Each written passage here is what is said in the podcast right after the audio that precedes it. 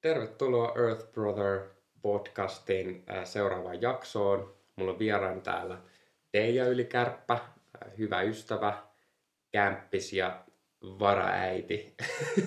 Tervetuloa Teija podcastiin.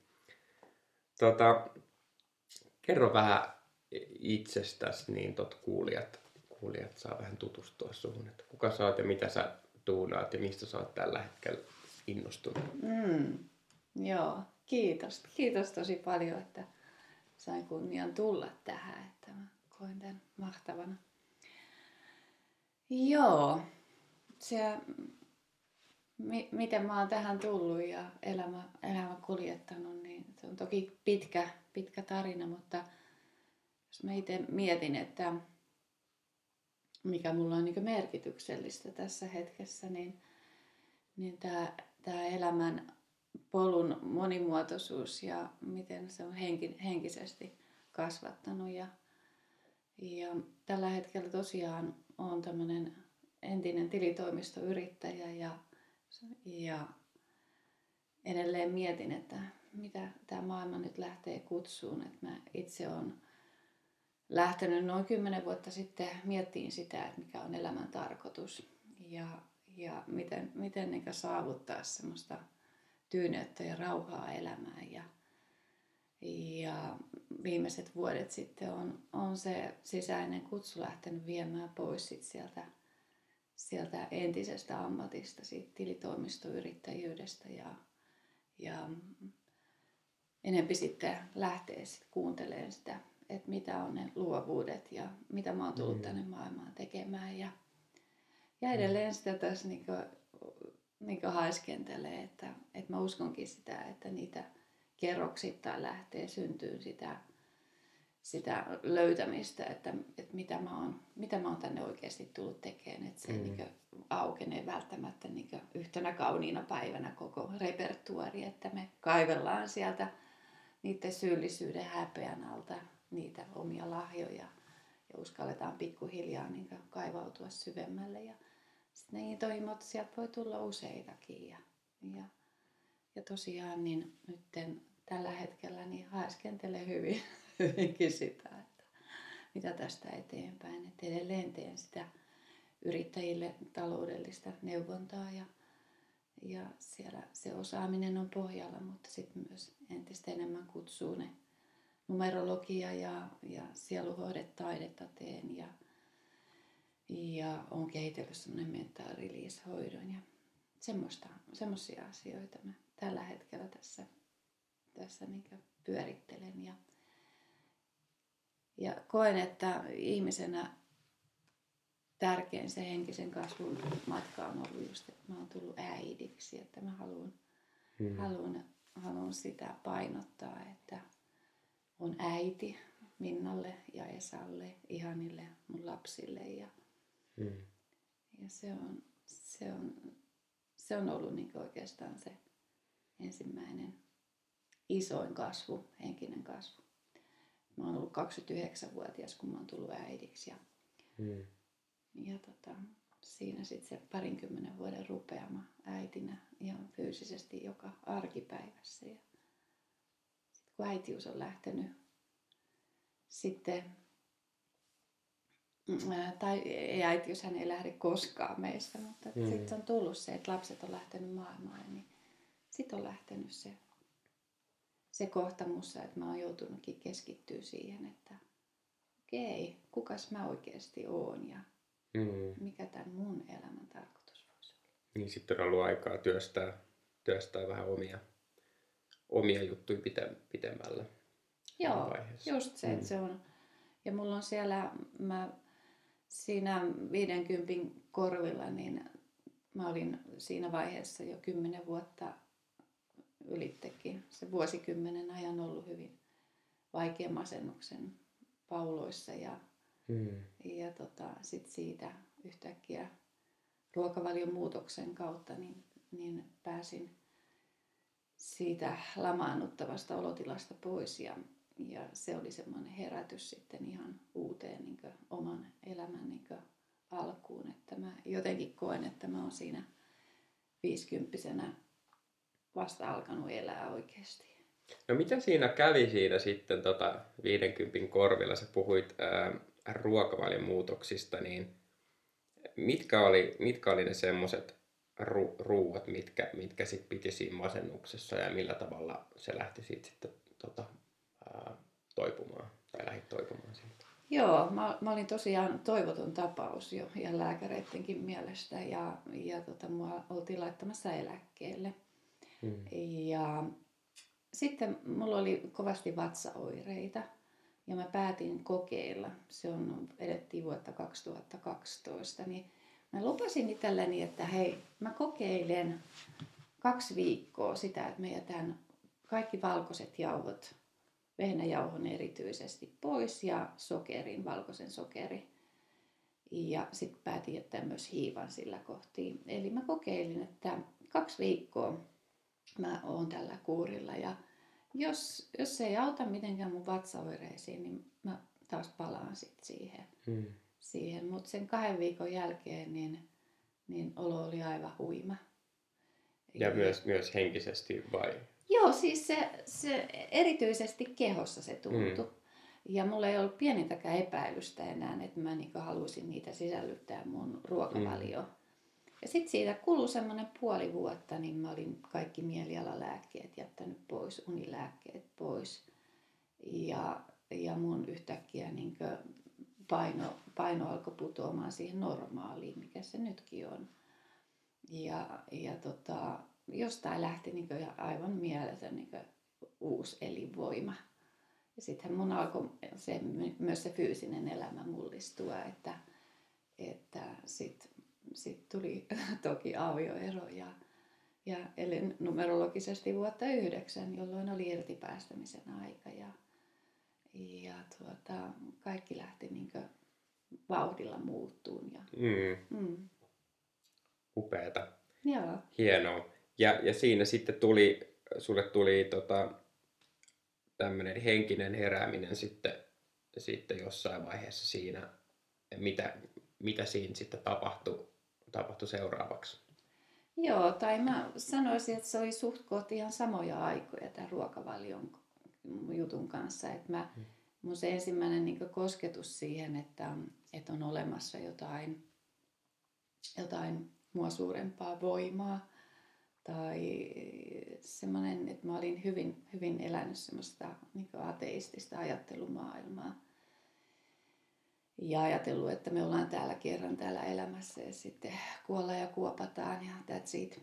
Mutta että mua jotenkin alkoi niin semmoiset mm, mystiset asiat kiinnostaa ja mulla oli mun hyvä ystäväni, joka oli, oli puhunut, puhunut, että hän on käynyt mediolla ja mä menin semmoiseen yleisömediotilaisuuteen ja, ja mä en siellä mitään henkilökohtaisia viestiä saanut, mutta se kokemus siellä niin aukasi jotain suurta mussa, että, että oikeasti kaikki ne kysymykset, mitä oli mulla ollut siitä, että, että miksi on maapallolla niin paljon uskontoja ja mikä niistä on oikea ja mua ei kutsunut mikään niistä ja jotenkin ymmärsin siinä, että hetkinen, että eihän tämä ole kertaluontoinen juttu tämä yksi elämä täällä, vaan että mä oon ollut ja tuun olemaan täällä maapallolla todennäköisesti, tai ainakin jossain olomuodossa jollain planeetalla, niin myös sitä jälkeenkin, että sillä on oikeasti merkitystä,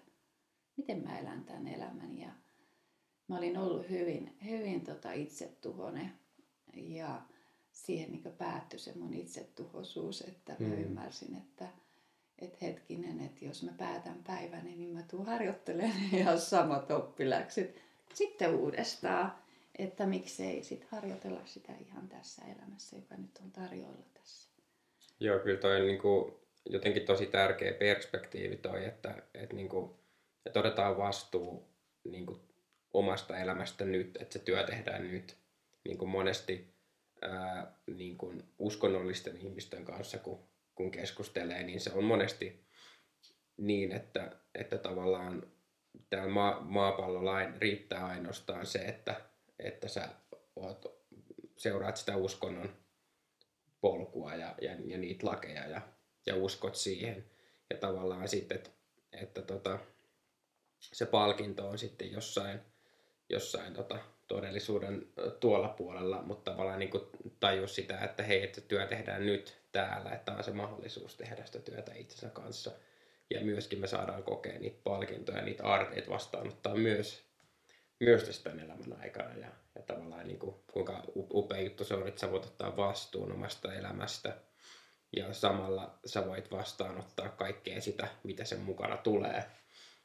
Tulee tota, vapautta ja ja, ja iloa, mitä, mitä siitä sitten niin kuin seuraa. Mm. Joo. Joo, ja mä vielä se haluaisin sanoa, että mä itse koen, että se, se taivasten valtakunta on tässä just nyt meillä tässä mm. elämässä. Että me voidaan tehdä tästä elämästä se kärsimysnäytelmä tai rakkausnäytelmä. Ja, ja että, että se ei ole jossain jossain tuolla kaukana odottamassa se, vaan se, se me voidaan tehdä siitä elämästä tässä mm. justiinsa se taivasten valtakunta, missä on kaikilla hyvä olla. Just niin, ja, siis, ja minkä takia jäädä odottamaan, että se tulee joskus joku kaunis päivä, se, se, se ta, taivas, vaan, vaan minkä takia, minkä takia ei vaan niin kuin, lähtisi niin kuin, siitä huolimatta, mikä on uskonnollinen vakaumus, niin lähtee niin kuin, mm. rakentamaan sitä tässä elämässä nyt tekee sen, mikä voi. Ja, ja tota, niin, kuin, niin.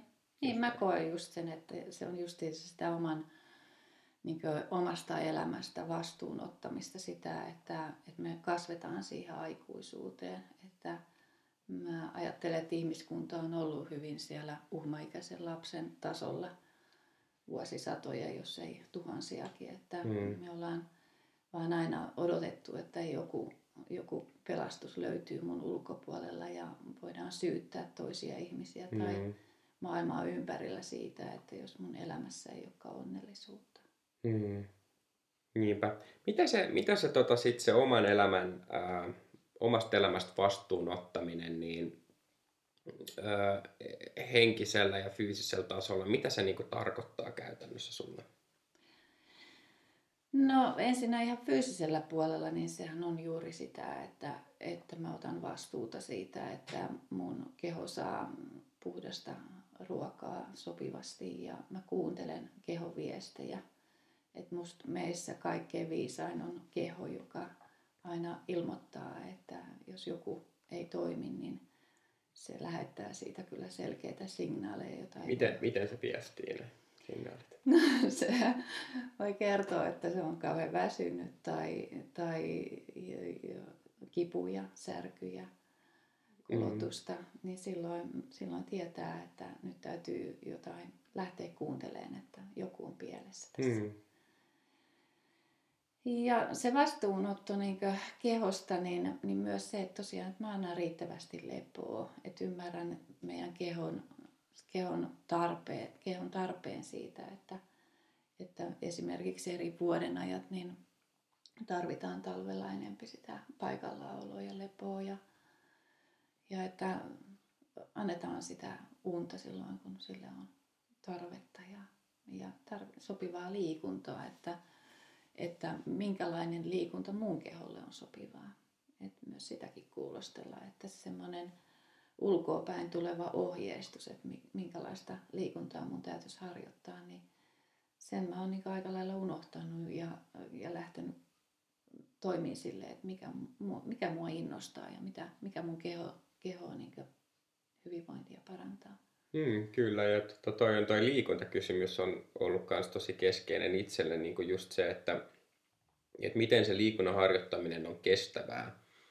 Niin, niin tavallaan se, että se on kestävää silloin, mun kokemuksen mukaan, että kun, että kun se liikunta on kiinnostavaa ja sitten riittävän haasteellista, niin, niin tota, se on ollut ää, jotenkin semmoinen, että on ollut tosi kiva lähteä tota, harrastamaan liikuntaa silloin, kun mä en mene niin kuin, mä en harrastaa liikuntaa sen takia, että mä olisin hyvässä kunnossa, vaan sen takia, koska, koska se on hauskaa. Mm. Että vaikka mä, jos mä käyn melomassa tai kiipeilemässä tai laskettelemassa, niin mä menen sinne sen takia, koska mä tykkään siitä mm. ensisijaisesti. Mä tykkään tehdä sitä ja mä tykkään keskittyä niin kuin omaan kehoon ja opetella uusia taitoja ja uusia liikkeitä ja, ja, ja, ja tavallaan niin kuin kaikki tämä, että se on niin kuin tietyllä tavalla me tarvitaan liikuntaa sen takia, koska se on, se on meidän keholle tärkeää ja meidän terveydelle tärkeää, mutta, mutta tietyllä tavalla, että jos se on ainoa syy mennä liikkumaan,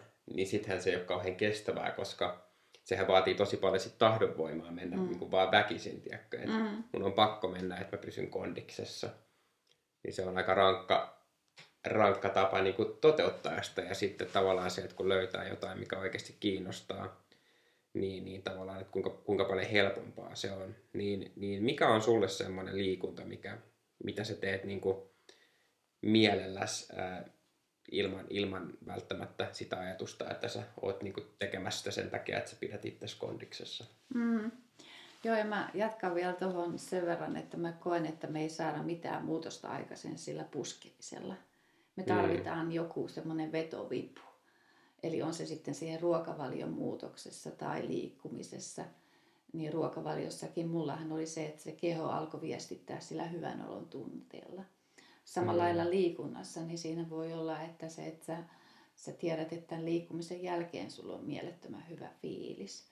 Mutta mulla, mulle tosiaan on tämä tanssiminen on se, mitä mä tykkään, tykkään tehdä ja mä oon aina sanonutkin, että neljä tuntia jos tanssii putkeen, että mitä liikuntaa tekee hymyssä suin ja siinä, mm. ihan niin kuin, siinä tulee se sosiaalisuus ja, ja se koko kehon liike ja, ja musiikki yhdistettynä. Se on, se on ollut mulle tosi, tosi tärkeää ja sitten aina se luonnossa liikkuminen. Se, mä sanoin, että mä oon tämmöinen metsäriippuvainen, että mä tarvitsen mm. sen metsän lähelle. Että, että siellä vaan siellä mä en suorita mitään, mä meen vaan ja, ja kuljen ja pysähtelen ja annan sen metsän parantaa. Mahtavaa. Joo, eli tota, mulla on tässä näitä aiheita vähän ylhäällä ja tota, just ollaan puhuttu tästä elä, oman elämän haltuunotosta, niin tota, mikä, mikä siinä on se tavallaan se ensimmäinen vaihe, mistä se niin kuin, lähteä? Mitä täytyy tapahtua ensin ennen kuin mä voin ää, alkaa tavallaan ää, lähteä siihen muutosprosessiin? Mikä on se ensimmäinen niin kuin, tapahtuma siinä Niin. Matkalla? Mä en tiedä, se on varmaan henkilökohtainen juttu, mutta mulla on se ainakin ollut se, mikä on saanut niin siihen muutokseen, niin se mieletön sisäinen paha olo. Hmm. Eli, eli se, että se ahdistus on ollut niin valtavaa.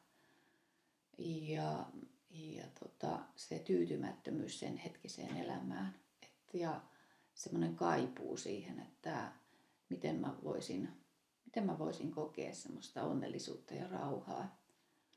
Että mitä kautta mä tavoittaisin sen. Et se, on, se on ollut, ollut se, mikä muut on saanut niin sit hakemaan sitä. Ja koen, että mä oon tosi monesta montaa reittiä lähtenyt niin etenemään ja jotkut polut on vaan johtanut väärään suuntaan ja sitten taas palua, paluuta, paluuta sitten mm. taas takaisin ja ne harhareititkin on ollut tarpeellisia, jotta, jotta on niin saanut kokemuksia.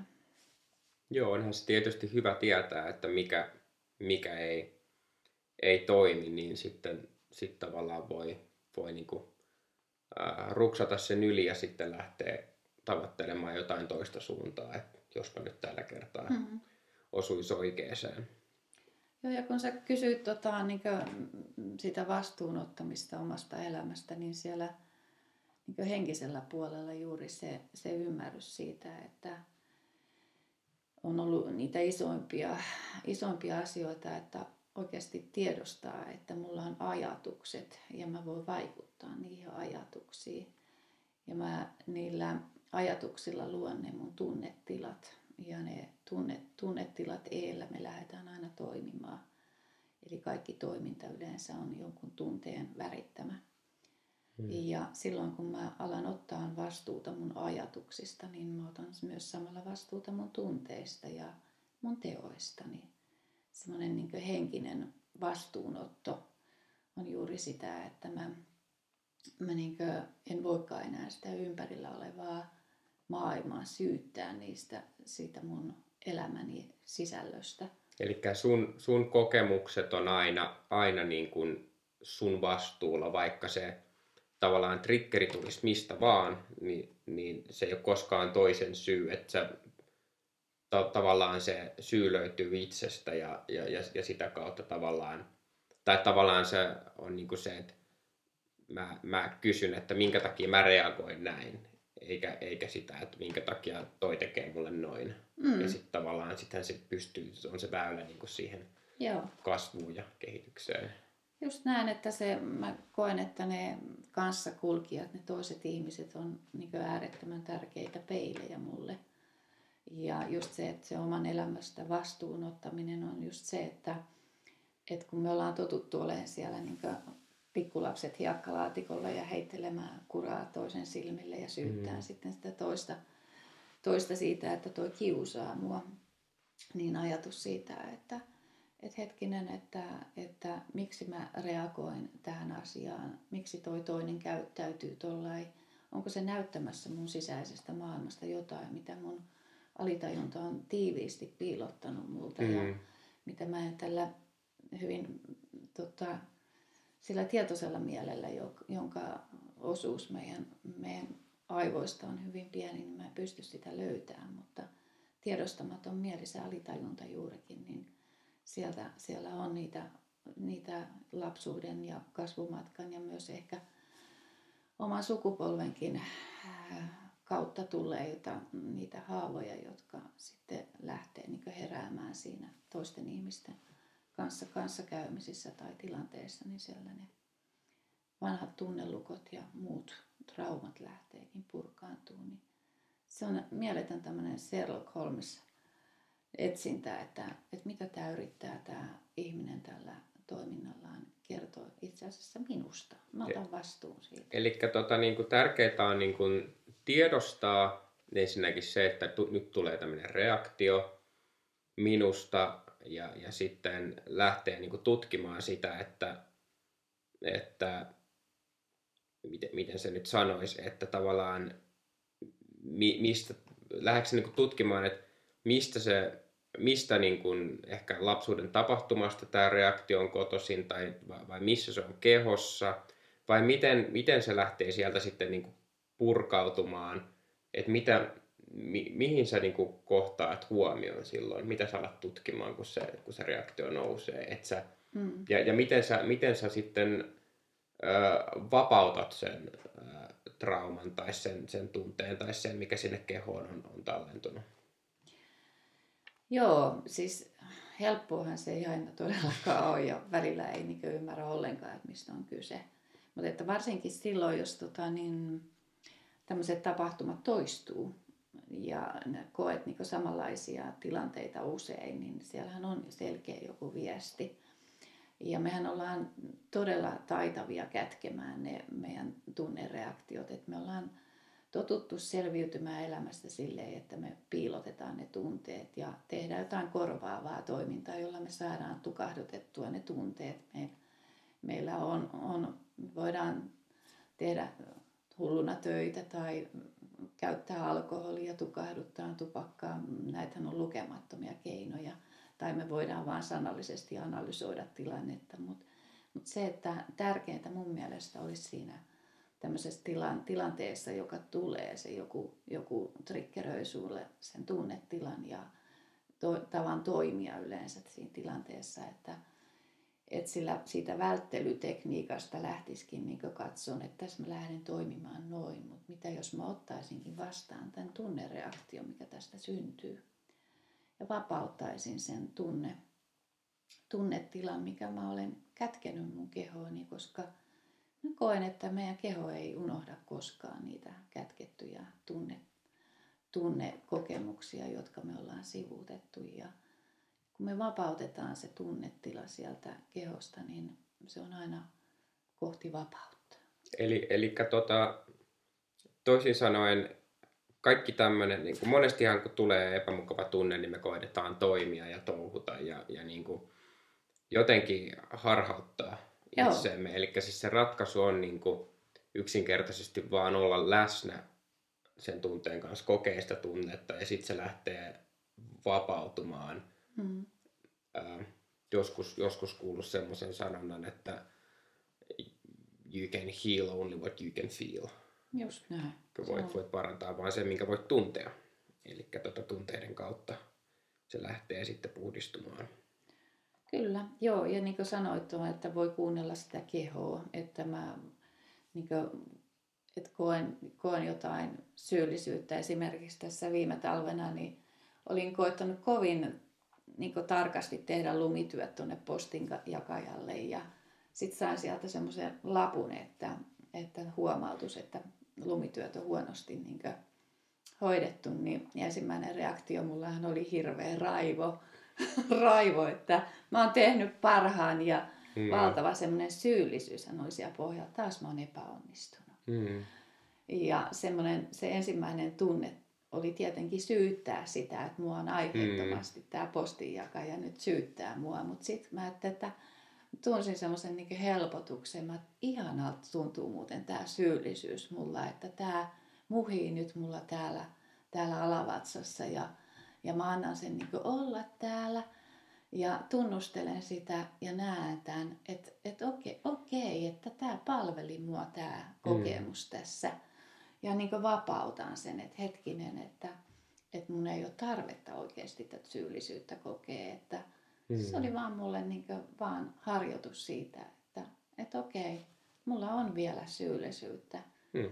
ja, ja, ja en enää toimi sillä normaalilla tavalla, että mä niin huudan ja raivoon, että, että mua niin syytetään, vaikka mä oon aivan viaton, että mä yritän mm. niin livetä kokemasta sitä syyllisyyttä tai peitellä sen jollain muulla. Mm. Mahtavaa, eli antaa se vaan nousta, nousta pintaan. Mm. Hyvä. Kyllä. Hei, tota, sitten äh, mä haluan kysyä, mä tiedän, että sä oot tutkinut tota, aivoja, aivojen toimintaa ja sitä aivojen äh, plastisuutta ja, ja miten, miten aivot oppii niin kun, äh, äh, vähän niin kuin korjaavien kokemustenkin kautta ja toistojen kautta erilaisia uusia, uusia asioita. Ja, ja, ja, ja, ja sitten minua kiinnostaa se, että ketkä kaikki voi oppia uusia asioita. Ja, ja, ja tota, yli, ylipäätänsä ää, niin kuin musta tuntuu, että on tosi tärkeää, että ihmiset niin kuin hiffaa sen, että, että tosiaankin ää, on mahdollisuus ää, kelle tahansa ää, oppia uutta ja oppia uusia tapoja ja, ja, ja parempia, parempia tapoja elää ja, ja niin päin pois, niin mitä sä voisit kertoa meille tästä aiheesta? No, varmaan vaikka mitä, mutta mua on itse se numerologiahan mua on niin vienyt siihen, sen pariin, että, että niin on löytänyt sitä itsestäni ja, ja sitten myös auttanut muita myös löytämään sitä, että jokaisessa meissä onkin valtavat lahjat. Mm. Ja se, että me ei yleensä itse tiedosteta niitä, että se on siellä hyvin tiukkojen omien uskomusten takana naulittuna ne. Ja se on vienyt mua tutkimaan tälleen maallikkona ihan sitä, että miten, miten meidän keho toimii, miten meidän aivot toimii ja, ja se mitä olen siitä löytänyt, niin se aivojen niin plastisuus, se, että me voidaan omalla ää, sillä, sillä, että miten me lähdetään niin työstämään niitä tiukkoja uskomuksia tai edes ajatuksella siitä, että onko mä tämmöinen persona ja piste. Että mä oon saanut nämä geenit ja mä oon aina ollut tämmöinen ja pysyn tämmöisenä niin silloinhan se on se viesti keholle ja se on meidän viesti, viesti siellä aivoissa. Se tulee meidän fyysiseen maailmaan, että mä en osaa, mä osaan vaan nämä jutut ja mä pysyttelen täällä turvallisuusalueella ja silloin mun elämä pysyy samanlaisena. Ja, se on, jos elämä on ihan ok, niin ei ole tarvetta muuttaa. Mutta se, että, että meidän aivot on todella muokkautuvat, eli se, että tätä on niin hyvin paljon niin ihan erilaisten aivovammojen kautta niin tullut niin todistetuksi, miten että esimerkiksi aivojen toinen puoli on voinut jonkun sairauden takia niin jouduttu poistamaan pieneltä lapselta, niin tästä lapsesta onkin kasvanut täysin terve aikuinen ja jopa suorittanut yliopistotutkinnon.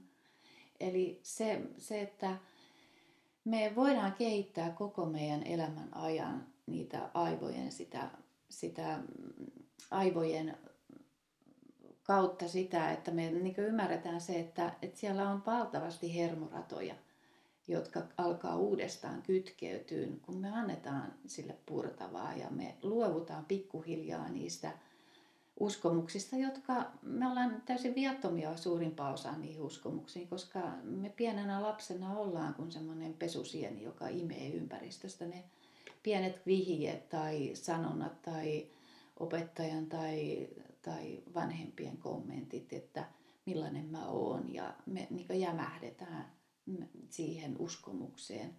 Kunnes me aletaan niin todistamaan sitä uskomusta vääräksi ja lähdetään niin antaa sille omalle itselle mahdollisuus, että, että mä voisinkin olla ihan jotain muuta, mitä mä oon tähän asti ajatellut itseni olevan. Ja itse mä koen, että mä oon tämän kymmenen vuoden aikana niin luonut itseni täysin uudeksi sekä fyysisesti että henkisesti. Eli, eli tota siis, sanoksen niin kuin sitä, että, että tavallaan ne, ne asiat, mitä me lapsena omaksutaan niin kuin absoluuttiseksi totuudeksi, just ympäristö ja vanhempien ja koulu ja kaikkien tämmöisten niin kuin vaikutuksesta, niin että moni aikuinenkin ihminen yhä, yhä niin kuin pitää näitä lapsena viattomasti ää, omaksuttuja ää, mm, asioita absoluuttisena totuutena. Mm. Eli tavallaan aikuiset on, niin kuin, että et monet aikuiset periaatteessa on, on vielä niin kuin, täysin tiedostamattomia siitä, että, että tosi moni heidän ydinuskomuksista ei välttämättä ole, olekaan niin kuin objektiivisesti totta, vaan että se on viljelty siellä lapsuudessa heidän, heidän alitajuntaan ja se siellä toistaa omaa kehää.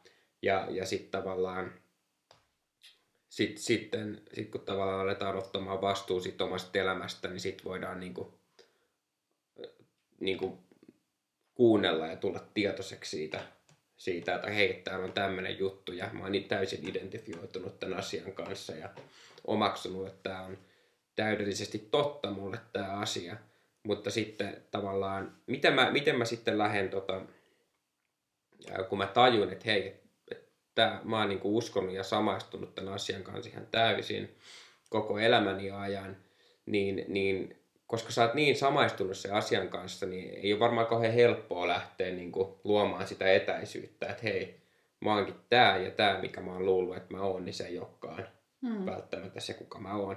Niin miten sä lähdet luomaan sitä niin kuin etäisyyttä ää, sitten ää, sen, sen uskomuksen ja sitten sun sen aidon todellisen itsen välillä? No ihan niin kuin tässä, tässä sä hienosti sanoit, että aikaisemmin kun keskusteltiin yhtenä päivänä, niin että, että me voidaan todistaa ne uskomukset vääräksi. Niin se, että lähtee testaamaan ja, ja niin jokainen meistä tietää, miten koulussa joku opettaja omalla, omalla tota, persoonalla on voinut olla just se, joka on tappanut sen innostuksen vaikka siihen matematiikkaan tai luonnontieteisiin. Ja siitä on tullut se uskomus, että, että mä oon huono, mä en osaa tätä. Mutta se, että tästä maailmasta löytyy kumminkin erilaisia lähestymistapoja niitä omien lahjojen aukaisua vasten. Mä oon itse ajatellut, että mä en osaa koskaan piirtää. Mä oon ollut erittäin huono kuviksessa ja, ja tota, aina ollut semmoinen kuutosen seiska oppilas siellä. Kunnes mä sitten netistä löysin tikkuukosta taiteeksi semmoisen kurssin, muutaman päivän kurssin ja kävin sen läpi ja todistin itselleni, että mä en ole hyvä piirtää.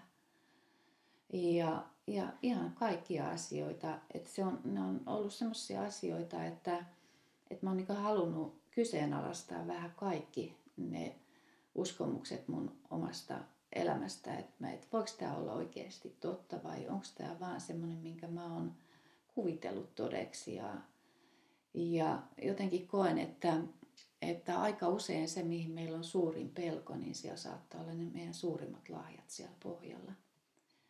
Ja, ja itsekin koen sen, että mä oon aina uskonut, että mä oon huono kielissä, että mä en opi uusia vieraita kieliä, mutta mä oon kääntänyt sitä ajatusta, että mä en enää pyöritä sitä, sitä ajatuskehää päässäni, vaan mä oon sanonut, että mä ehkä opin sitä kieliä eri lailla kuin muut. Ja mm. mä opin ehkä vähän hitaammin, mutta mä voinkin oppia se hidas oppiminenhan ei ole sitä, että olisi jotenkin älyllisesti heikkolahjainen, vaan se hidas oppiminen on usein sitä, että sä syväistätkin ne, se menee syvällisempään tietoon ja mm. taitoon kuin se, että se on semmoinen, mitä meidän tässä maailmassa on tosi paljon korostettu sitä nopeutta, niin unohtaa se nopeus ja se semmoinen syvällinen oppiminen ja sen kautta niin sisäistäminen asioiden, niin että se lähestymiskulma on, niin kuin tässä tikkuukosta taiteeksi, niin siinähän käännettiin tämä, tämä mallikuva, niin käännettiin nurinpäin. Ja, ja mä koitan tätä niin mun elämässä muutenkin niin monessa asiassa tuoda, että mitä jos mä käännänkin tämän asian nurinpäin. Jospa tämä onkin mm. mulle just parempi, jos mä katsonkin tätä ihan toisesta kulmasta tätä asiaa. Niin, ja ethän sä tiedä ennen kuin sä kokeilet. Just näin, että just näin. Tämä oli oikeastaan mun aikaisemman äh, soolopodcastin kanssa se tärkein sanoma, että, että, että just tota, että tee sitä, mitä, mitä tota, et usko, pyst, mihin et usko pystyväsi. Mm. Niin tota, ää, tavallaan sillä tavalla just toi todisteiden hankkiminen ja, ja sitten tavallaan sitten ne lähtee, lähtee muuttumaan siitä ne uskomukset pikkuhiljaa. Joo. Pikkuhiljaa, kun hankkii niitä todisteita ja, ja tota, toi on tosi hyvin sanottu. Joo. Joo, sen verran vielä noista aivoista, niin että, että tämä meidän maailman menohan on hyvin stressaavaa ja, ja me eletään semmoisessa hätätilassa koko ajan. Ja silloin kun me eletään siinä stressissä, niin se on keholla se viesti, että, että on nyt niin hätä. Ja silloinhan meidän aivojen alueet, niin ne, on, ne toimii, toimii, että me ollaan siinä oravan pyörässä, että me ei oikeastaan päästäisi siitä pois, koska siellä ne, ne aivojen takaosa vaan toimii siinä hätätilassa ja meidän niin näkökyky on hyvin niin kapea. Ja se, että me saataisiin niin kuin, niin otsalohkolle se verenkierto menemään, niin se vaatii se, että se keho rentoutuu. Mm. Ja me saadaan semmoinen, semmoinen tunne, että, että sieltä hätätilasta päästään pois, koska hätätilassa niin me ollaan hyvin niin kuin, haavoittuvia myös niin kuin kaikille taudin aiheuttajille, koska vatsassa ei pysty olemaan se verenkierto, koska se on siirtynyt jalkoihin. Niin kuin, mm. Ihan, ihan tämmöinen tämmöinen ihmisen historiaan liittyvä tilanne, että kun on pitänyt juosta sitä karhua karkuun, niin on se verenkierto tärkeä olla jaloissa. Niin mm. Samalla lailla tämä kiire, joka luo sen hätätilan, niin, niin se tärkeää, että me saataisiin niin se kehon, niin keho ymmärtää, että hei, nyt ei olekaan hätätila. Että, että se vaikka me kuinka tiedostettaisiin ne meidän omat uskomukset ja se meidän oman elämäntavan vahingollisuus, niin meidän keho on addiktoitunut siihen kemialliseen reaktioihin, mitä, mitä meissä on. Ja vaikka ne olisi kuinka sille keholle tuhoisia, niin se, että me myös niin annetaan sille keholle mahdollisuus rentoutua. Ja mun mielestä paras keino on just ollut se, minkä mä oon itse testannut käytännössä, on just mennä sinne luontoon. Ja sitä kautta niin me voidaan lähteä niin sitä meidän jo aivojen toimintaa niin miettimään ja, ja pääsemään niistä noidankehistä ja niistä meidän uskomuksista ja tiukoista itseä tuhoavista tavoista eroon. Ja siihen, siihen mä oon myös kehittänyt sitten tämän intuitiivisesti tämän mental release-hoidon, jossa, jossa tehdään semmoinen, semmoinen hyvin syvä rentouttava olotila. Kerro vähän, mitä siinä tota, mental release-hoidossa niin tapahtuu, mit, mitä, mitä siihen kuuluu? No se on semmoinen parinkymmenen minuutin hoito, jossa, jossa tota, henkilö on pitkällään ja mä käsittelen hänen pään aluetta, silittelen, hieron käsittelen sitä pään aluetta. Ja, ja se on hyvin tämmöinen energeettisesti rauhoittava ja siinä, siinä todellakin niin ne, mä koen, että pään kautta me voidaan hoitaa koko kehoa.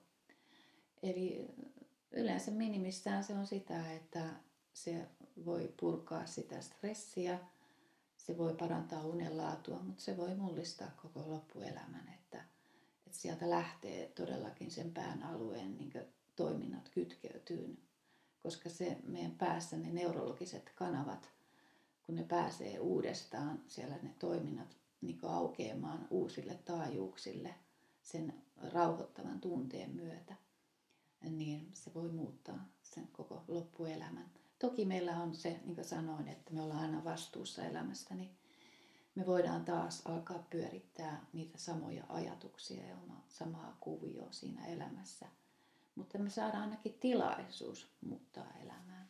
Joo, ja eikö tässäkin ole nyt tavallaan se sama, sama teema, että niin kuin annetaan sille keholle se kokemus, että tulee se täydellinen rentoutus ja ja just pään kautta, pään kautta jotenkin siellä keskushermoston kautta siellä aktivoituu se lepohermosto ja se vaikuttaa niin kuin koko kehoon, että et kuinka tavallaan tehokasta se on. Ja mulla on itse itsellä kokemusta tästä hoidosta ja, ja tota, mun kokemuksen mukaan se on just semmoista niin kuin ruuhkan purkua, että siellä saattaa olla ajatuksia vaikka mitä, mutta sitten kun se tavallaan keskittyy siihen niin kuin, niihin tuntemuksiin, mitä siinä pään alueella – tapahtuu, niin sitten yhtäkkiä huomaankin, että mä en ajattele enää, että mä oonkin läsnä siinä tuntemuksessa ja mun hengitys rauhoittuu ja, ja ke, pikkuhiljaa kehoon tulee semmoinen rentoutustila. Ja, ja tässähän on, on varmasti se, että, että keho saa sen kokemuksen, että, että voi olla, että että että olen kykeneväinen kokeen tämmöistä rentoutta mitä sitten tavallaan, että kun se tuntuu hyvältä, ja sä oot puhunutkin tästä muistaakseni tälleen, että kun se tuntuu hyvältä, niin sitten tavallaan keholla on se taipumus niin kuin hakeutua uudestaan ja löytää uudestaan semmoisen tilan. Niin mikä on ne semmoiset niin kuin itseharjoitusmetodit, mitä ihminen voi arjessa harjoittaa, mitkä auttaa pääsemään tähän rentoon tilaan, että se keho pääsee palautumaan ja aivot pääsee uusiutumaan? No mä koen, että, että kaikkein paras on justiinsa se luontoon yksin meneminen. Eli jos me ollaan hyvin semmoisessa niin isossa tunne, tunnelatauksessa, joka, joka haluaisi niin päästä, purkautua, niin se metsä lähtee luonto tai jossain järven rannassa tai meren rannassa, mikä nyt kelläkin kutsuu, niin se luonto lähtee niin automaattisesti parantaa, koska usein jos meillä on, on niin semmoista niin paljon sitä tunnepatoumaa, jota me ollaan peitelty, peitelty itseltämme ja muilta, niin meillä ei ole edes sanoja monellakaan, varsinkin suomalaisella miehellä sanoja kuvaamaan sitä mm. tunteita.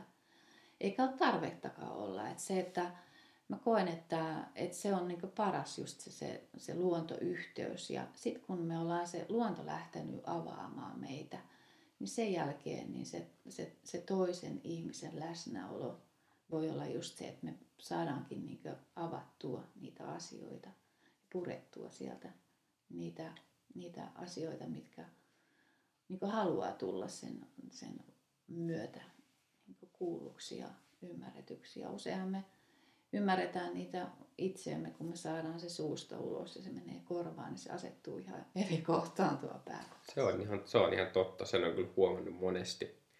Mutta joo, äh, sitten mä haluaisin kysyä just kysymyksen tässä niin kun, äh, liittyen tähän niin kun, muutoksessa elämiseen. Eli monilla on, on ollut tosi voimakkaita kokemuksia ne ensimmäiset heräämiset, että vau, että mä oonkin kuvitellut, että mä oon tämmöinen, mutta oikeasti mulla on paljon enemmän annettavaa ja, ja tota, ää, maailma ei olekaan niin paha paikka, että tulee tavallaan ne ensimmäiset suuret tajuamiset. Mutta mitä se sitten on, on niin kuin arjes, arjessa se, tota, en tykkää sanasta arki, mutta niin kuin päivittäisessä elämässä, että onko se, niin kuin, onko se sitä, että oot päivittäin niin kuin tietoinen koko ajan, pyrit tulemaan tietoiseksi omista reaktioista ja, ja kaikki tämä niin kuin luonnoskäyminen ja ajatusten ja tunteiden työstäminen, niin, niin miten, se, miten se tapahtuu niin kuin päivittäisessä elämässä? Onko se niin kuin joka päivä läsnä olevaa niin kuin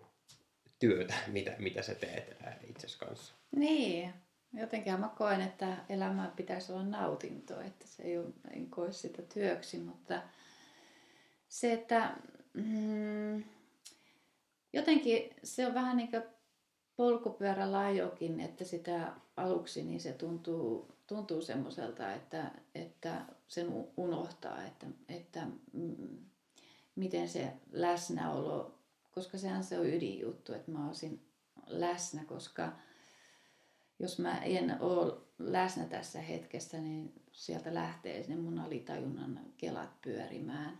Eli mä oon jotenkin kuvannut tätä, tätä semmoisena, että jos mä niin elämää haluan muutoksen ja jos mä haluaisin, että, että mä pääsisin sillä lentokoneella lentämään Havajille sinne Lomasaarelle lämpimään ja, ja sitten mä kumminkin aina huomaan, että mä oon jostain syystä Siperiassa ja vankileirillä. Eli, eli mä koen, että mä vähän kuvaan sitä sen lentokoneen kautta sitä, että jos mä siellä lentokoneessa, mä oon se lentokoneen kapteeni, mä otan vastuun siitä, että mihin se, se mun elämä menee, mihin se lentokone lentää.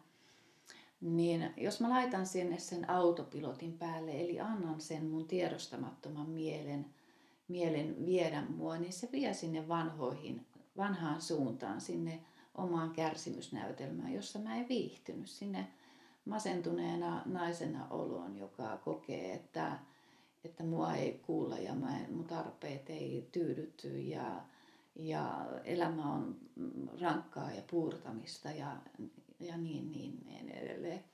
Mutta jos mä haluankin sinne niin jotain muuta mun elämässä, niin mun pitää olla siellä lentokoneessa kapteenina, niin ohjata sitä lentokonetta. Ja, ja sitten kun mä hetkeksi herpaantuu tietenkin, niin kuin meillä aina se alitajuntahan on meitä palvelemassa, että me automaattitoistuessa niin ei tarvita niin kauheasti ponnistella. Hmm. Mutta jos mä näen, että nyt tämä alkaa kaartaan taas Siperiaan, niin mä otan taas ohjaksen. Hmm.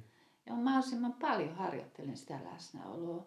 Et kyllähän mäkin, kun sitä on lähtenyt tekemään, niin ainahan se sinne Siperiaan meni se mun lentokone. Mutta nyt, nyt sitä jo ohjataan kohti Havajia. Että että se, että se tekee sitä harjoittelua, että, että huomaa, niin kuin, että okei, mulla on tämmöisiä ajatuksia mun päässä ja, ja tämmöinen tunnetila on niistä seurannut, että, että et, et oikeasti, että voinko mä vaikka vaihtaa mun ajatuksia, mitä se vaikuttaa mun olotilaa.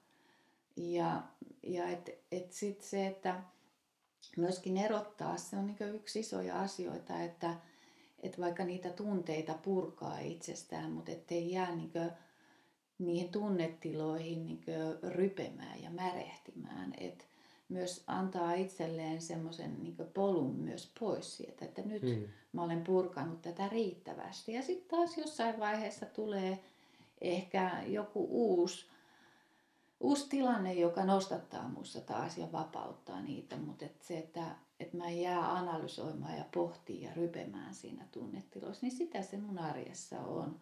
Mutta yhtä lailla mä samalla lailla teen, teen niin kuin monet muutkin, että mä oon samanlainen vastuuton kakara siellä ja sitten muistan, että ai niin, ei mun tarvi, tarvi ollakaan enää tässä, tässä tota, omassa kärsimysnäytelmässä. Mä vaan voin nousta taas ja löytää sieltä mun sisästä se, sen pienen hylätyn lapsen ja antaa sille sitä rakkautta. Et mä ihan käytän mun vilkasta mielikuvitusta, joka meille mun mielestä kaikille on annettu sen takia, että me voidaan nähdä se, kun me ollaan yleensä aina siellä lapsena koettu niitä haavoittavia tilanteita joka ainut. Mm. Nostaa se pieni lapsi sieltä ja antaa sille, pitää sitä sylissä ja tuudittaa ja, mm. ja että mä mä oon sun turva ja mä, oon, mä annan sulle rakkautta ja vaikka sä oot kokenut mitä niin, ja mitä sä koetkin, niin mä annan sulle sen turva ja rakkauden ja niin annan sille siinä hetkessä sitä, sitä rauhaa, turvaa itse itselleni. Että koen, että, että se, se, että ne kaksi merkittävintä asiaa, mitä me ihmisenä tarvitaan, on just se turva ja. Kun ne on meillä, niin se elämä on sitä semmoista tasapainosta ja harmonista. Ja ei niin elämästä ei kumminkaan, ei, ei kerta kaikkiaan voi löytyä niin vahvaa ihmistä, joka antaisi mulle sen turvan. Tai niin suurta rakkautta tässä, vaikka joka ainut maapallon ihminen todistelisi, että ne rakastaa mua. Niin jos mulla on itsessä se tunne, että mä en ole rakkauden arvoinen, niin mä koe koskaan sitä rakkautta sisälläni. Mm, sitä niin kuin itse, itse loppupelissä kieltää itseltään sitten sen niin kuin rakkauden kokemuksen, että Kyllä. tuli sitä sitten ulkoa tai ei, niin se viimeinen portti on sitten niin kuin itsessä. Mutta se, se, just se meidän tässä päivittäisessä elämässä, niin muistuttaa itseään niistä, aina palata niihin, niihin että hetkinen, mikä tässä mua taas vie niin pois tästä mm. mun tyyneydestä ja rauhasta ja ilosta ja ja kiitollisuus on yksi niitä parhaimpia keinoja niin saada se oma olotila niin nousemaan sitten taas jostain hyvin raskaasta tunnetiloista, niin se, että mistä mä voin olla kiitollinen, että mä voin olla kiitollinen pehmeästä tyynystä tai lämpimästä sängystä ja, hmm. ja hyvästä ruuasta. Että Joo. Joo, siis toi oli tosi hyvä mun mielestä, mitä, mitä sanoit, ja just palata vielä tuohon niin sisäisen lapsen ja sisäisen aikuisen esimerkkiin. Mun mielestä se on niin kuin, huippuhyvä esimerkki, koska, koska sillä sä niin kuin, viestit, että on, on lupa mennä niin kuin sinne, sinne haavaan tai sinne kipuun tai sinne hylätyksi tulemisen tunteeseen, mitä se sitten ikinä on. Ja lupa mennä sinne ja, ja kiukutella ja, mm-hmm. ja olla niin kuin se se rääkyvä, rääkyvä lapsi, kuka, kenen tarpeet ei ole tullut täytetyksi. Mutta sitten tavallaan oivaltaa, että meidän sisältä löytyy myös se vastuullinen aikuinen, joka voi tuoda niinku turvan sit sille sisäiselle lapselle. Että tavallaan, niinku, että et, et me, meidän, meidän sisältä löytyy ne molemmat roolit, että me voidaan pelata molempia rooleja itsellemme. Mikä on tosi tärkeää tavallaan, niinku, että et, niinku, ihminen helposti, kenellä on kurjaa ja rankkaa, niin samaistuu nimenomaan niinku siihen – siihen tota, sisäisen lapsen tähän tota, kurjaan fiilikseen. Ja ehkä sitten ei välttämättä ole tietoinen siitä, että hei, että mä pystyn myös samaistumaan siihen vastuulliseen aikuiseen, joka voi tuoda sen lohdun ja turvan ja, ja rakkauden sinne lapselle. Ja, ja tota, sitten sit toi oli myös, haluan tuohon kanssa kommentoida, niin tosi hyvä toi lentokonevertaus myöskin myöskin, että aina kun tietoisuus häviää, niin sitten se lentokone alkaakin kaartaa sinne Siperiaan. Mutta eikö olekin näin, että, että myös niin kuin uudet hermoradat vahvistuu, mitä enemmän niitä käyttää. Että, että sitten kun mä riittävän paljon oon tietoinen ja ohjaan sitä konetta sinne Havajille, niin jossain vaiheessa mä oon vähän niin kuin, niin kuin kirjoittanut sen koodin sinne alitajuntaan ja se alkaa vähän niin kuin jo ite, itekseen sitten niin kuin kaartaan sinne Havajille, eikä välttämättä aina, aina sitten sinne Siperiaan, että se vähän niin kuin tavallaan tulee helpommaksi, että se ei vaadi niin paljon työtä ja keskittymistä sinne Havajille meno, vaan että sitten kun se, se on tavallaan niin kuin rakennettu sinne ja se on siellä kehon muistissa ja siellä her, hermoradat vahvistuu, niin sittenhän se tavallaan niin kuin, niin kuin tota, vie meitä, vie meitä automaattisesti sinne Havaijille. Joo, just, just näin. Ja sitten myös näissä omissa, omien taitojen ja lahjojen löytämisessä. Että sitten kun me ollaan niin avattu vaikka yksi aarearkku, että mä löydänkin itsestäni, että mä onnistun ja osaan,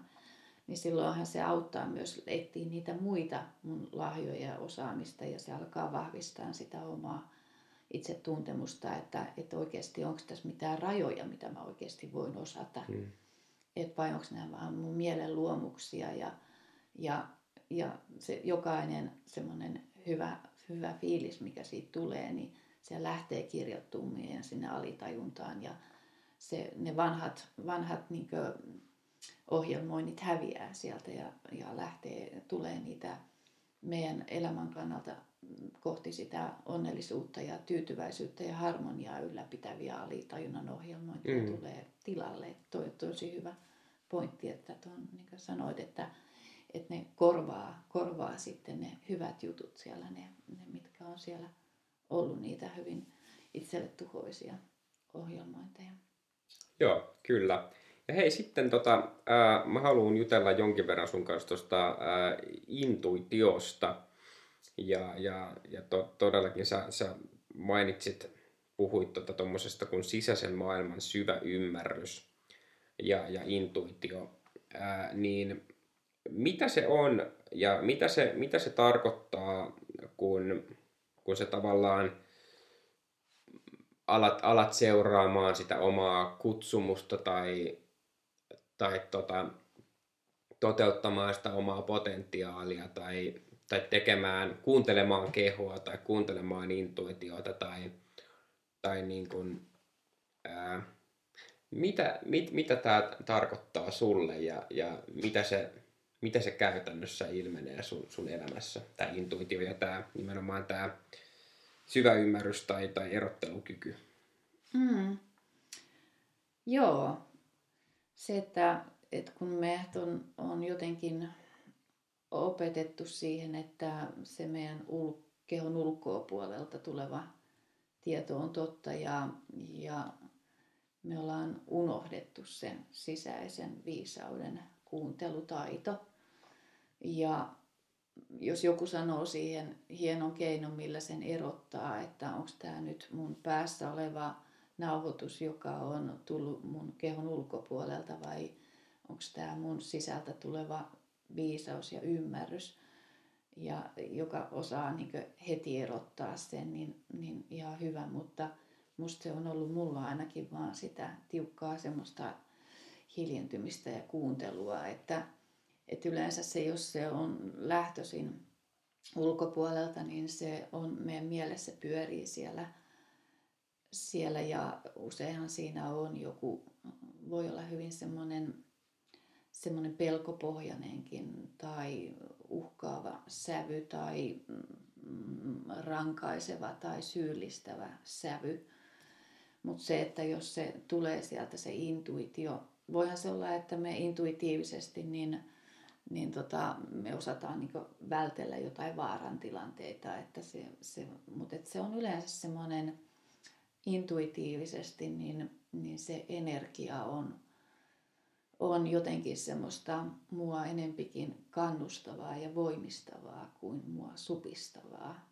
Hmm. Ja, mutta varmaan se on jokaisella semmoinen henkilökohtainen kokemus ja oppiminen, että mä en voi siihen sanoa mitään semmoista, että tästä sä erotat, että koska se on se sun mielen luoma pelkopohjainen ääni, joka sussa puhuu ja tästä sä tunnistat, että se on tämä intuitiivinen, joka vie sua kohti sitä, sitä entistä enemmän sitä kohti sitä rakkausnäytelmää sun elämässä. Mm. Et vaan se, että et mä itse koen sen, että kun se tulee sieltä, sieltä se erottelukyky tai sen, se syvä yhteys itseen, niin, niin se on jotenkin enempi juuruttavaa, että, että paljon helpompia tässä elämässä on olla sille, että on muiden kanssa aina samaa mieltä. Mm. Mutta se, että jos se sisältä kutsuu sua siihen, että, että oikeasti tämä juttu on mulle totta ja vaikka muut on tuossa ympärillä ja yrittää heiluttaa mua siinä tuulessa, niin kun se tulee sieltä syvältä, niin, niin, niin sitä, sitä on vaikea niin toisten edes murtaa sitä, mm. sitä omaa omaa totuutta tai omaa arvomaailmaa, mikä sieltä kautta on syntynyt. Hyvin sanottu toi oma totuus ja arvomaailma ja se, se munkin kokemuksen mukaan on sitä, että se tulee jostain niin syvältä, että, että tavallaan sitä on... Tosta noin. Joo, niin että se tulee niin syvältä, syvältä että sitä on tavallaan niin kuin vaikea kenenkään kenenkään niin kuin murtaa tai, tai, tai kirjoittaa siihen päälle mitään. Hmm. Et kun se on jotenkin niin, että hei, tämä on mun juttu, tähän mä uskon, tätä mä haluan tehdä ja, ja tavallaan se, se, että kuinka jotenkin, jotenkin vaikka, ja vaikka se on vaikeaa välillä niin kun seurata sitä omaa, omaa intohimoansa tai omaa polkua, niin, tai toteuttaa sitä omaa potentiaalia. Saattaa olla vaikeat välillä, saattaa tulla haasteita, saattaa tulla pelkotiloja, mutta jotenkin se, se on niin jotenkin siellä niin, kuin, niin, niin syvällä, että tavallaan se pelkotilakin, mikä tulee siitä, että sä oot siellä kasvun polulla, niin, niin tavallaan se on erilaista pelkoa kuin sieltä pelosta tuleva pelko. Et se on enemmänkin se semmoinen pelko, että kun mä nyt lähden tuohon suuntaan ja toteutan itseäni, niin mä, mä kasvan ja laajenen ja, ja tavallaan pystyn, pystyn vaikuttamaan positiivisemmin niin kuin omaan, omaan ympäristöön ja että sieltä sitä omaa, omaa potentiaalia niin kuin avautuu lisää ja,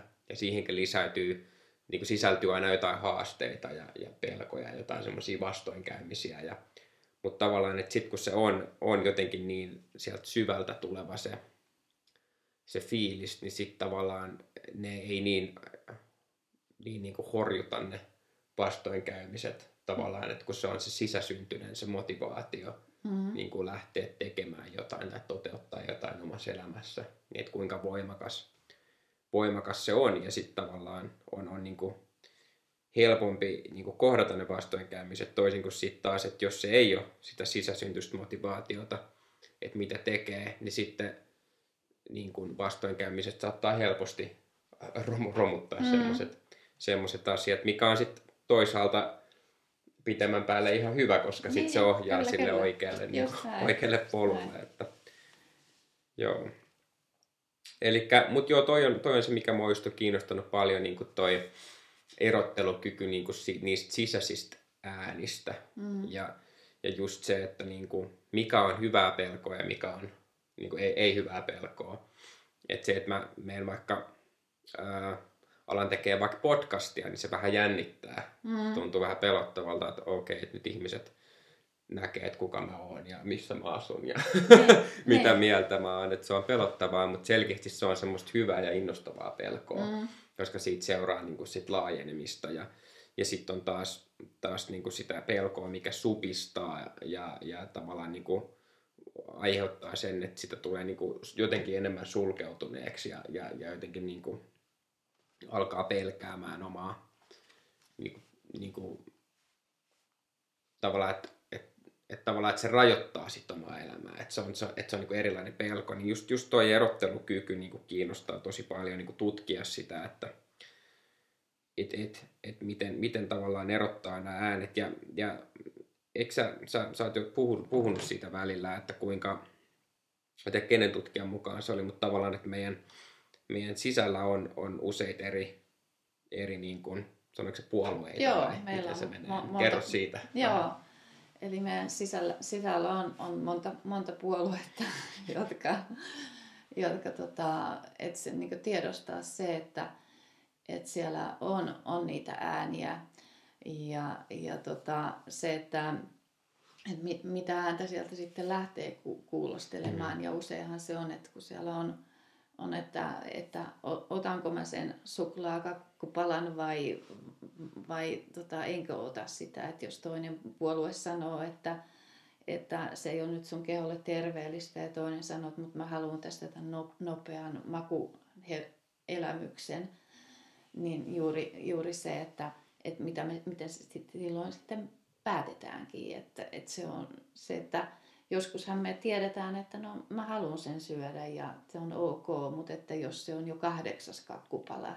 samana päivänä, niin, mm. niin se, että, että me voidaan myös niin aivoja alkaa opettamaan siihen, että, että tätä tutkimusta on tehty, tehty tota, varsinkin Jenkeissä, että me voidaan lähteä niin opettaa niitä meidän mielihyväkeskusta, meidän, meidän dopamiinitasoa siellä, että, että me ei otetakaan sitä nopeata palkintoa.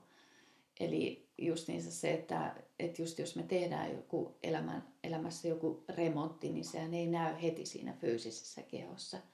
Mutta se, että kun me ymmärretään se, että tämä palkinto tulee myöhemmin, niin me tota, meillä on se motivaatio silloin sisällä kuunnella sitä meidän keholle noin niin pitemmällä ajalla parempaa ääntä sieltä sisältä että niin tiedostaa se, että, että, että mulla on nyt tässä kohti tämmöinen ääni, joka haluaisi sen, just sen lottovoiton tänä päivänä.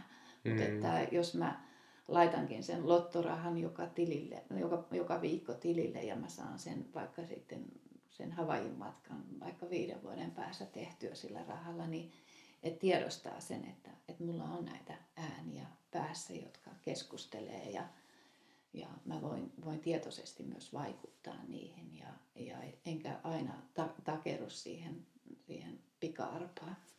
Joo, ja kyllä sitä varmasti niin kuin oppii, oppii ainakin omassa elämässä koen, että on niin kuin, jotenkin sitä on oppinut kokemusten kautta niin kuin, just sen, että se, se pika-arpa nimenomaan, että se monesti ei, ei ole se, tai ainakaan sen varaan ei kannata laskea mm. niin kuin asioita. Niin, ja joskus että... se arpa on kiva ottaakin, mutta niin, että se, niin. siitä, se, että se ei ole se aina oikea ratkaisu. Kyllä, kyllä, nimenomaan. Ja, ja silleen tavallaan, että, että niin kuin, haluan, haluan rakentaa niin kuin omaa elämää niin kuin sen, sen varaan, että mikä on, mikä on niin kuin, mihin mä pystyn vaikuttamaan. Mm. Et kun se arpahan on, se voi välillä ottaa, mutta sen varaan ei kannata laskea, koska mä en pysty vaikuttamaan siihen, että mm. voitanko mä vai en, koska mm. se on niin kuin tuuripeliä.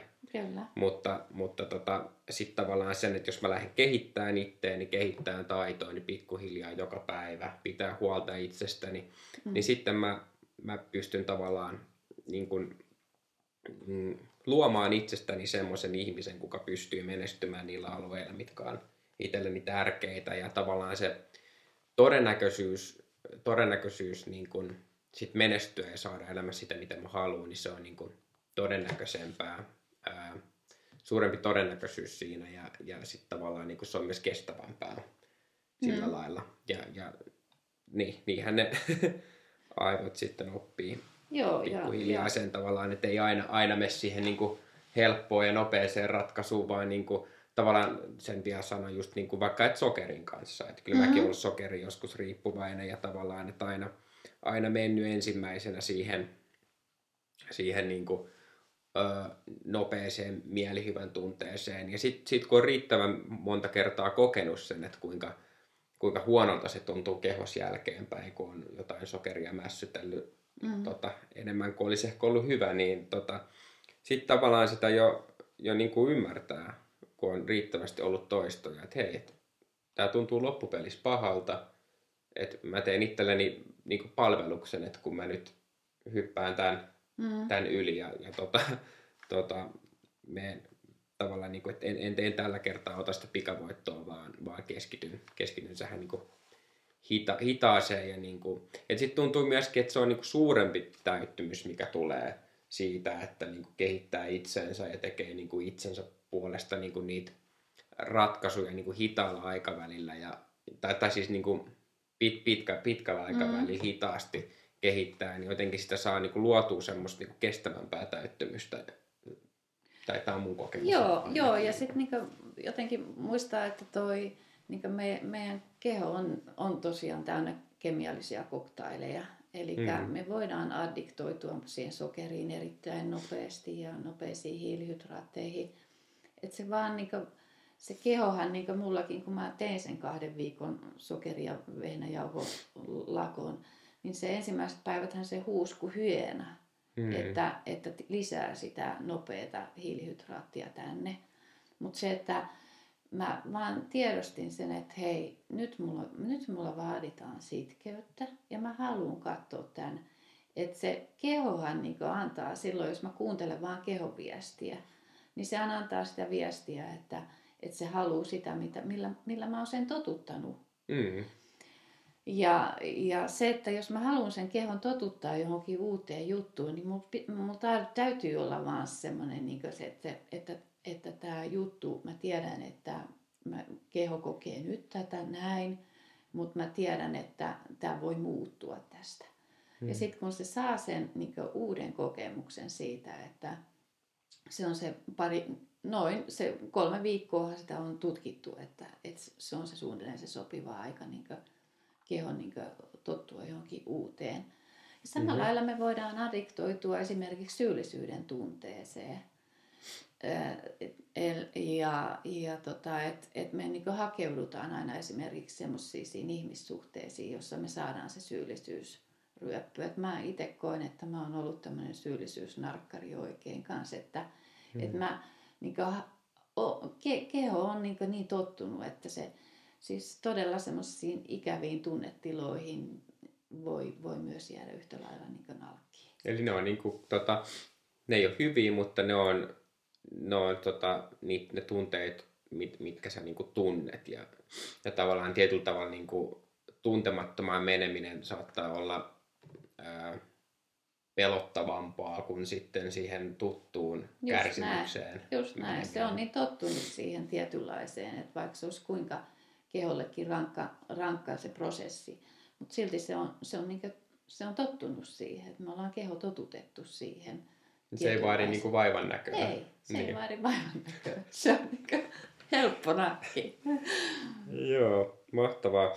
Hei, puhutaan vielä pikkasen, äh, puhuttiin jo jonkun verran niin pelosta, hätätiloista, hätätilasta, mitä tapahtuu aisteille ja äh, niin musta tuntuu, että on jotenkin tosi tärkeää, että ihminen niin kuin tunnistaa, että tunnistaa, niin kuin, että miten sä tunnistat ne, ne niin kuin polariteetit kehossa, että kun sä koet pelkoa, mitä tapahtuu sun kehossa, sun aisteille, sun hengitykselle, ää, mitä sä tunnet. Ja sitten kun sä, sä meet sinne niin kuin, tota, parempaan polariteettiin, missä tuntuu niin kuin hyvältä, että, että okei, nyt mulla, niin kuin, nyt mulla on niin kuin, ää, tavallaan niin, että sit, sit kun sulla on tavallaan, sä oot siellä rakkauden tilassa, niin, niin mitä tapahtuu sun kehossa, mitä tapahtuu sun aisteille, mistä sä tunnistat niin nämä tilat. Mm. Koska musta tuntuu, että on tosi tärkeää vielä niin kuin mennä näihin tavallaan, että sitten ihmiset pystyy alkaa,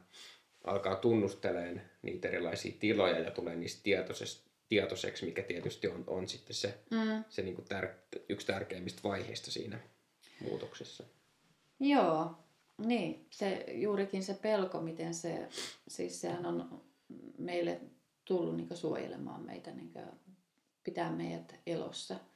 Ja sehän, sehän, Millä tavalla? Se, sehän on, jos me ollaan nyt sen sapelihammastiikerin hampaisiin joutumassa, niin se, että meillä on se pelko, joka saa meidät justiinsa verenkierron jalkoihin ja, ja silloin myös se verenkierto menee vaan tänne aivojen takaosaan ja, ja meillä me pystytään sitä kautta niin fokusoimaan sitten se, että me päästään siitä tilanteesta, selviydytään. Eli tästä tulee tämä niin taistele tai pakene Joo, reaktio, mikä Joo. on niin kuin, eli just toi se sapeliham...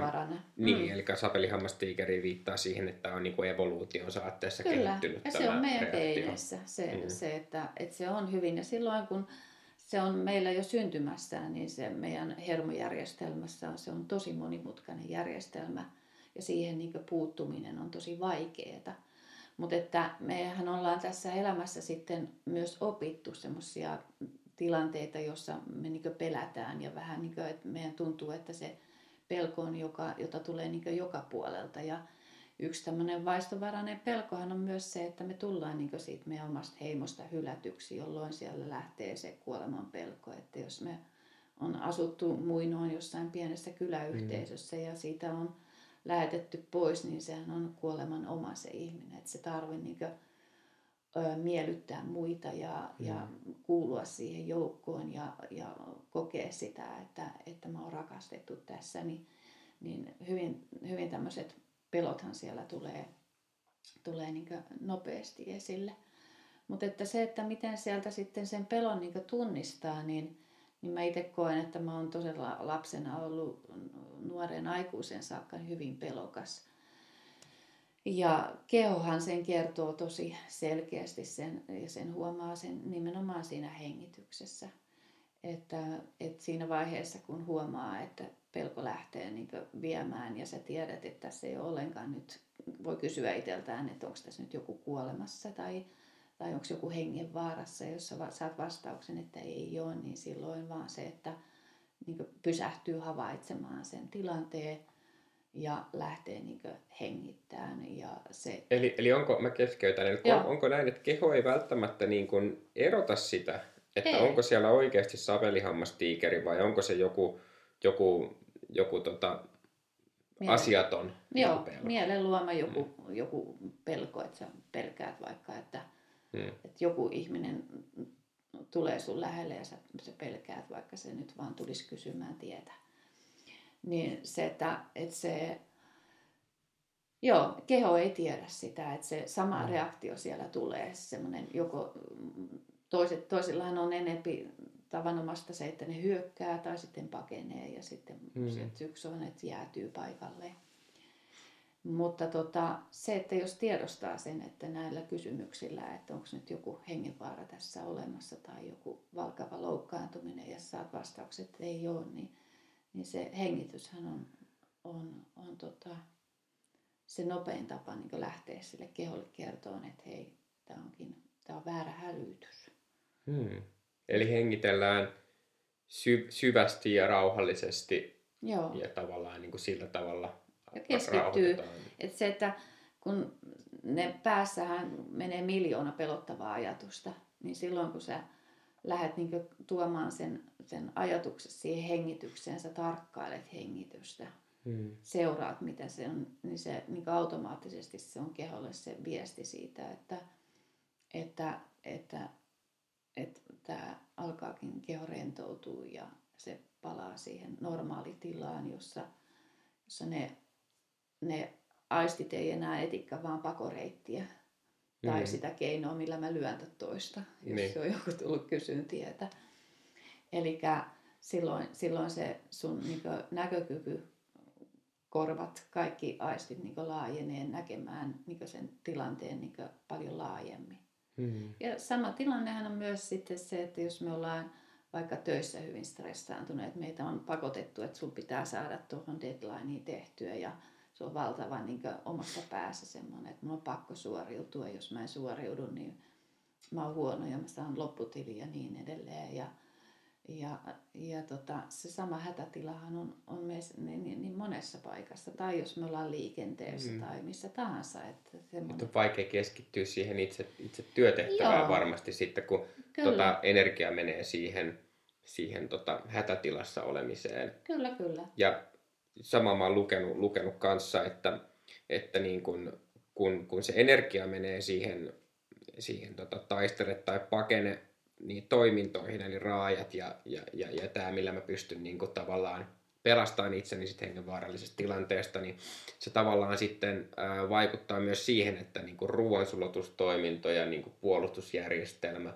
ja muut tämmöiset elintärkeät toiminnot, mitkä ei mm-hmm. ole niin kuin akuutteja toimintoja, Joo. sillä lailla, että sä et tarvi siihen tiikerin päihittämiseen sitä ruoansulatusjärjestelmää, mm-hmm. niin sitten tavallaan, tavallaan nämä tämmöiset toiminnot joko, joko lakkaa tai, tai niin kuin merkittävästi niin kuin se toiminta hidastuu ja sitten tavallaan meidän niin kuin toipuminen ja, ja, ja niin kuin, ää, uusiutuminen, kehon uusiutuminen ja, ja, ja niin kuin tervehtyminen niin kuin lakkaa, kun me ollaan siinä, Joo. siinä niin kuin stressitilassa, mikä on tietysti niin kuin tietysti varmasti hyödyllinen tila sit, jos on oikeasti niin kuin aito uhka, että sehän on Kyllä. varmasti niin kuin ihan, ihan hyvästä syystä meille kehittynyt. Niin kuin, Joo, ja joskus se voi olla jonkun työtehtävän tekemisessäkin pikkustressiä, niin se pistää siihen panosta. Pistää Mutta se, että jos se on niin. niin semmoinen jatkuva, niin sehän alkaa meidän aivoja tuhoamaan, koska meidän silloin kun me ollaan siinä stressitilassa eli hätätilassa, niin, niin me aivot ei pysty niin ajattelemaan sille loogisesti ja laajasti.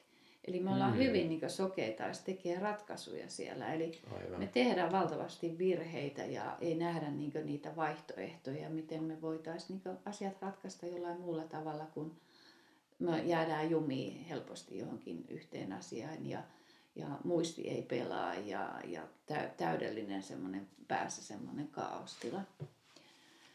Ja mitä toi on ää, niin se, että kun me ollaan stressitilassa, niin se vaikuttaa siihen, että keho ei pysty niin rentoutumaan myös nukkuessa. Eli se nukkuminen heikentyy, unenlaatu heikentyy ja muistaakseni 2016 on vasta löydetty aivoista tämmöinen glymfaattinen järjestelmä, joka tarkoittaa sitä, että unen aikana niin meillä toimii tietynlainen pesukone siellä aivoissa. Eli unessa niin sitä, niitä aivoja huuhdellaan.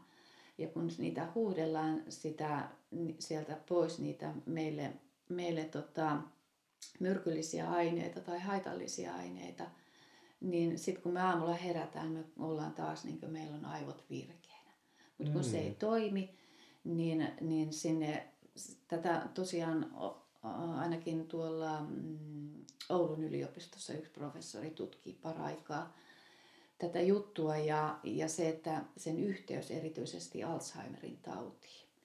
Eli se, että sillä on tosi niin isoja vaikutuksia. Voi olla, että tämän kautta se, että meidän pitkään jatkunut hätätila kehossa, stressitila, voi aiheuttaa tämmöisiä juurikin, niin kuin, mitä meidän vanhusväestössä ja entistä nuoremmallakin väestöllä, niin on Alzheimerin tauti vie meidän, mm. meidän koko aivot pikkuhiljaa. Eli perusterveydellekin on niin kuin äärimmäisen tärkeää niin kuin säännöllisesti harjoitella siihen niin kuin lepotilaan Just. ja rentoutukseen niin kuin palaamista.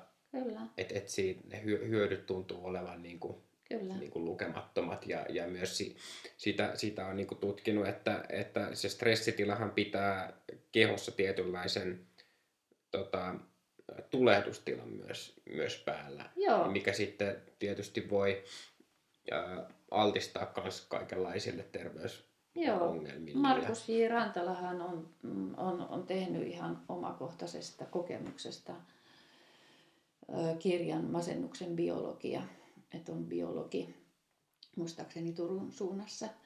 Ja, ja tosiaan se, että miten matalaasteinen tulehdus aiheuttaa masennuksen.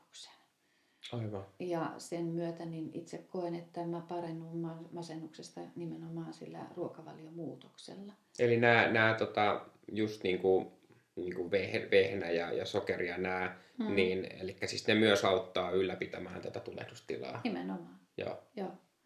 Ja sitten se, että, että kun on siinä kiireen stressin tilassa, niin silloin se myös erityisesti, niin kuin kerroit se, että että se verenkierto ei riitä sinne vatsan alueelle, kun ne pitää olla siellä käsissä ja jaloissa ja siinä pakenemistilassa, niin, niin se on, me ollaan tosi haavoittuvia.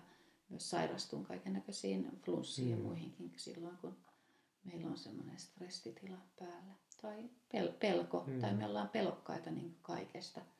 Et sehän on se, koen, että ne, kun niitä, ne pelot, pelot vie meitä, niin, niin mehän ollaan oikeasti, kaikki on meidän ympärillä uhkaa. Et mm. se, että, että se vaan se rohkeus, rohkeus niin kulkee ja katsoo niitä pelkoja läpi, niin, niin vapauttaa. Se vie siihen, mm. niin kuin, siihen vapauteen ja mitä mä koen, että me ihmisinä kaivataan sitä vapautta ja sen vapauden kanssa kulkee aina käsi kädessä vastuu. Mm. Että, että semmoinen vastuu siitä, että me noustaan ihmiskuntana siihen. Jokainen otetaan omasta itsestä niin vastuu.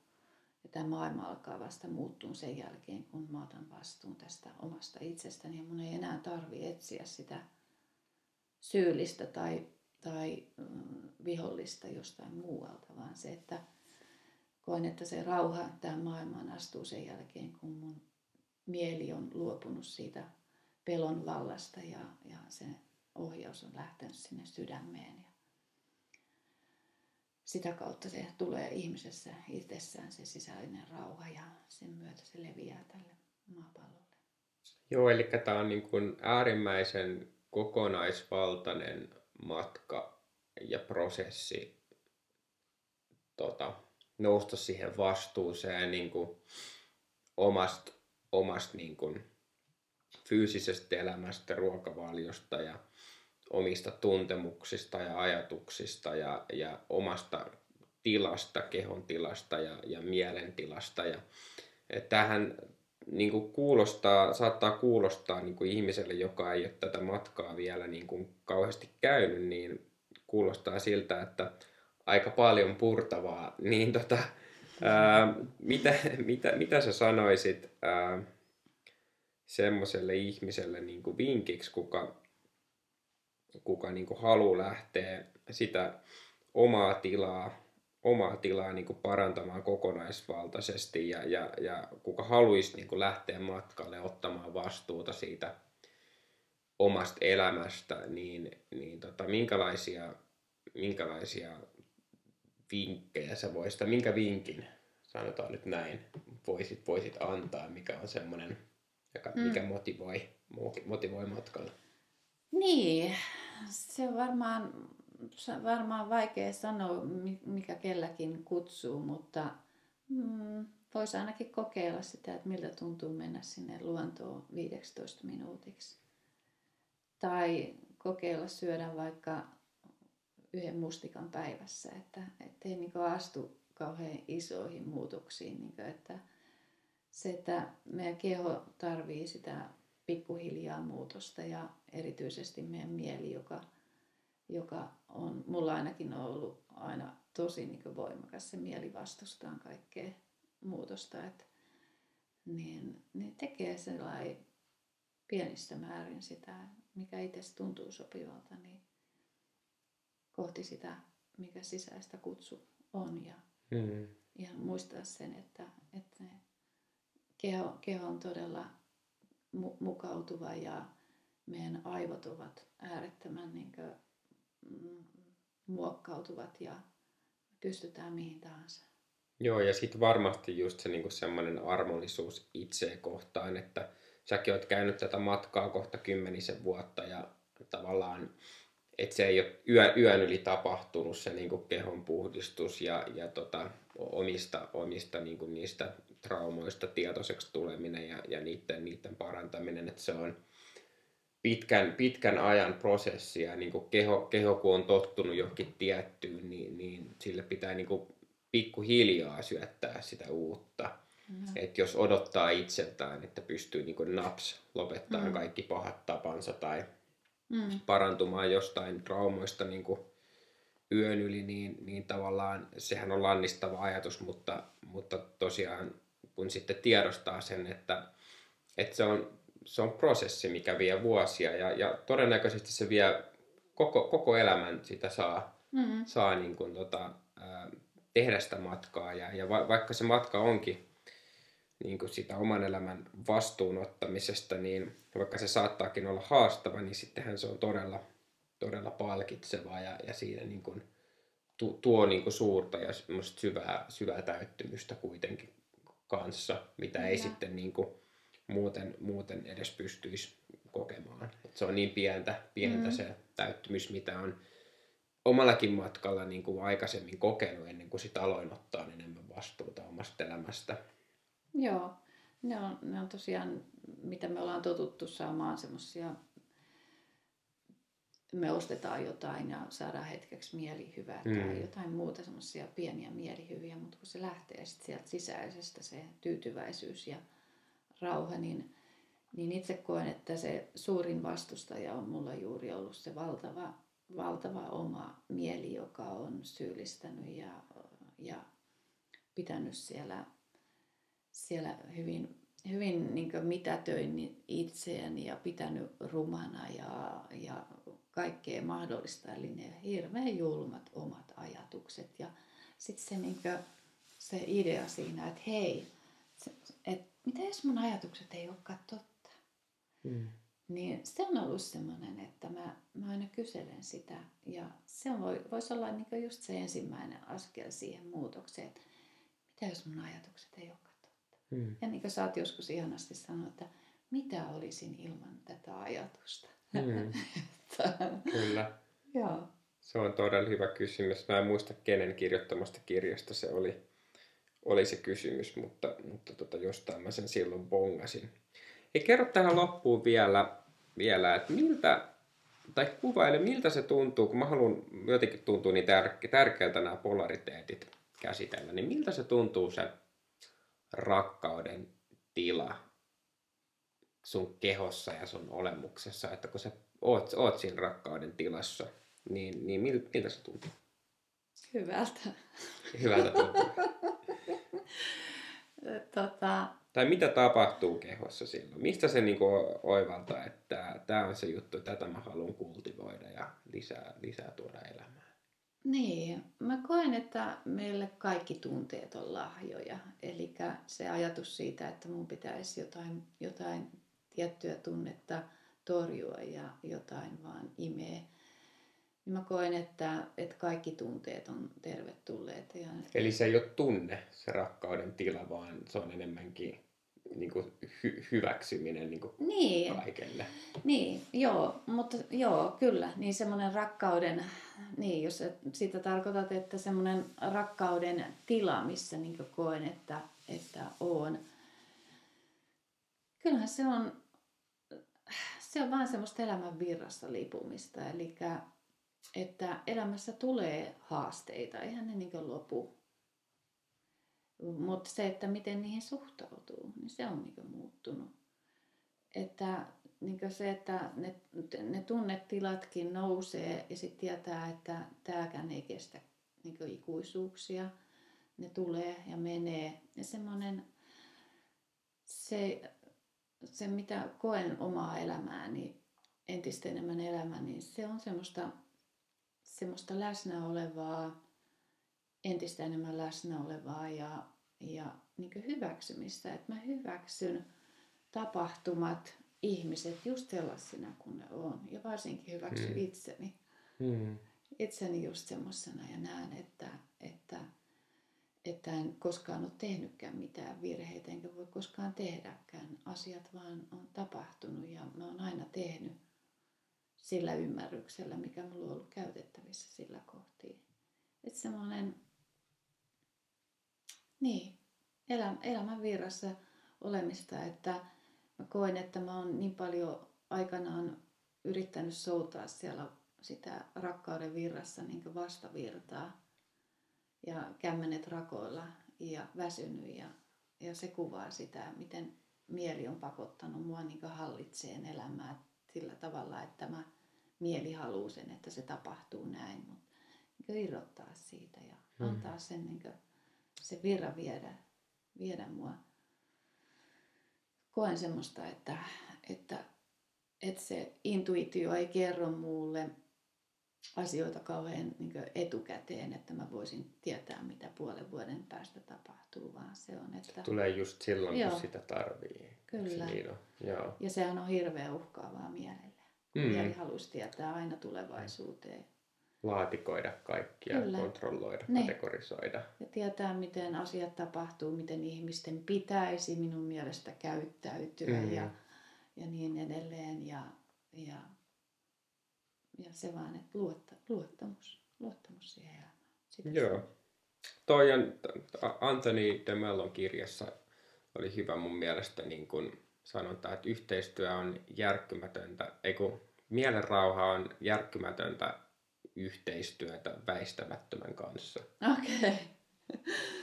Elikkä, elikkä elämä, elämä tapahtuu, miten se tapahtuu ja niin kauan kun mä en vastustele sitä, niin, niin tota, kaikki mm. on hyvin. Että, että tota, jos sitä alkaa vastustamaan, mikä on jo valmiiksi niin kuin se on, piittaamatta siitä, että mitä mä siitä ajattelen, niin sittenhän se mä luon vaan itselleni niitä ylimääräisiä kärsimyksen kerroksia.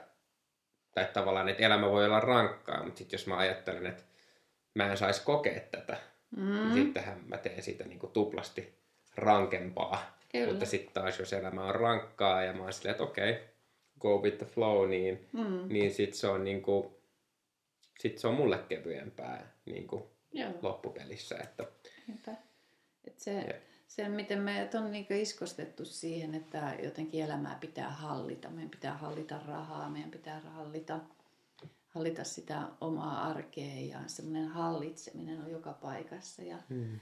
ja sitten niin siitä hallinnasta luopuminen ja siihen rakkauden virtaan niin asettautuminen, niin, niin, niin se, se on todella pois oppimista siitä halusta hallita.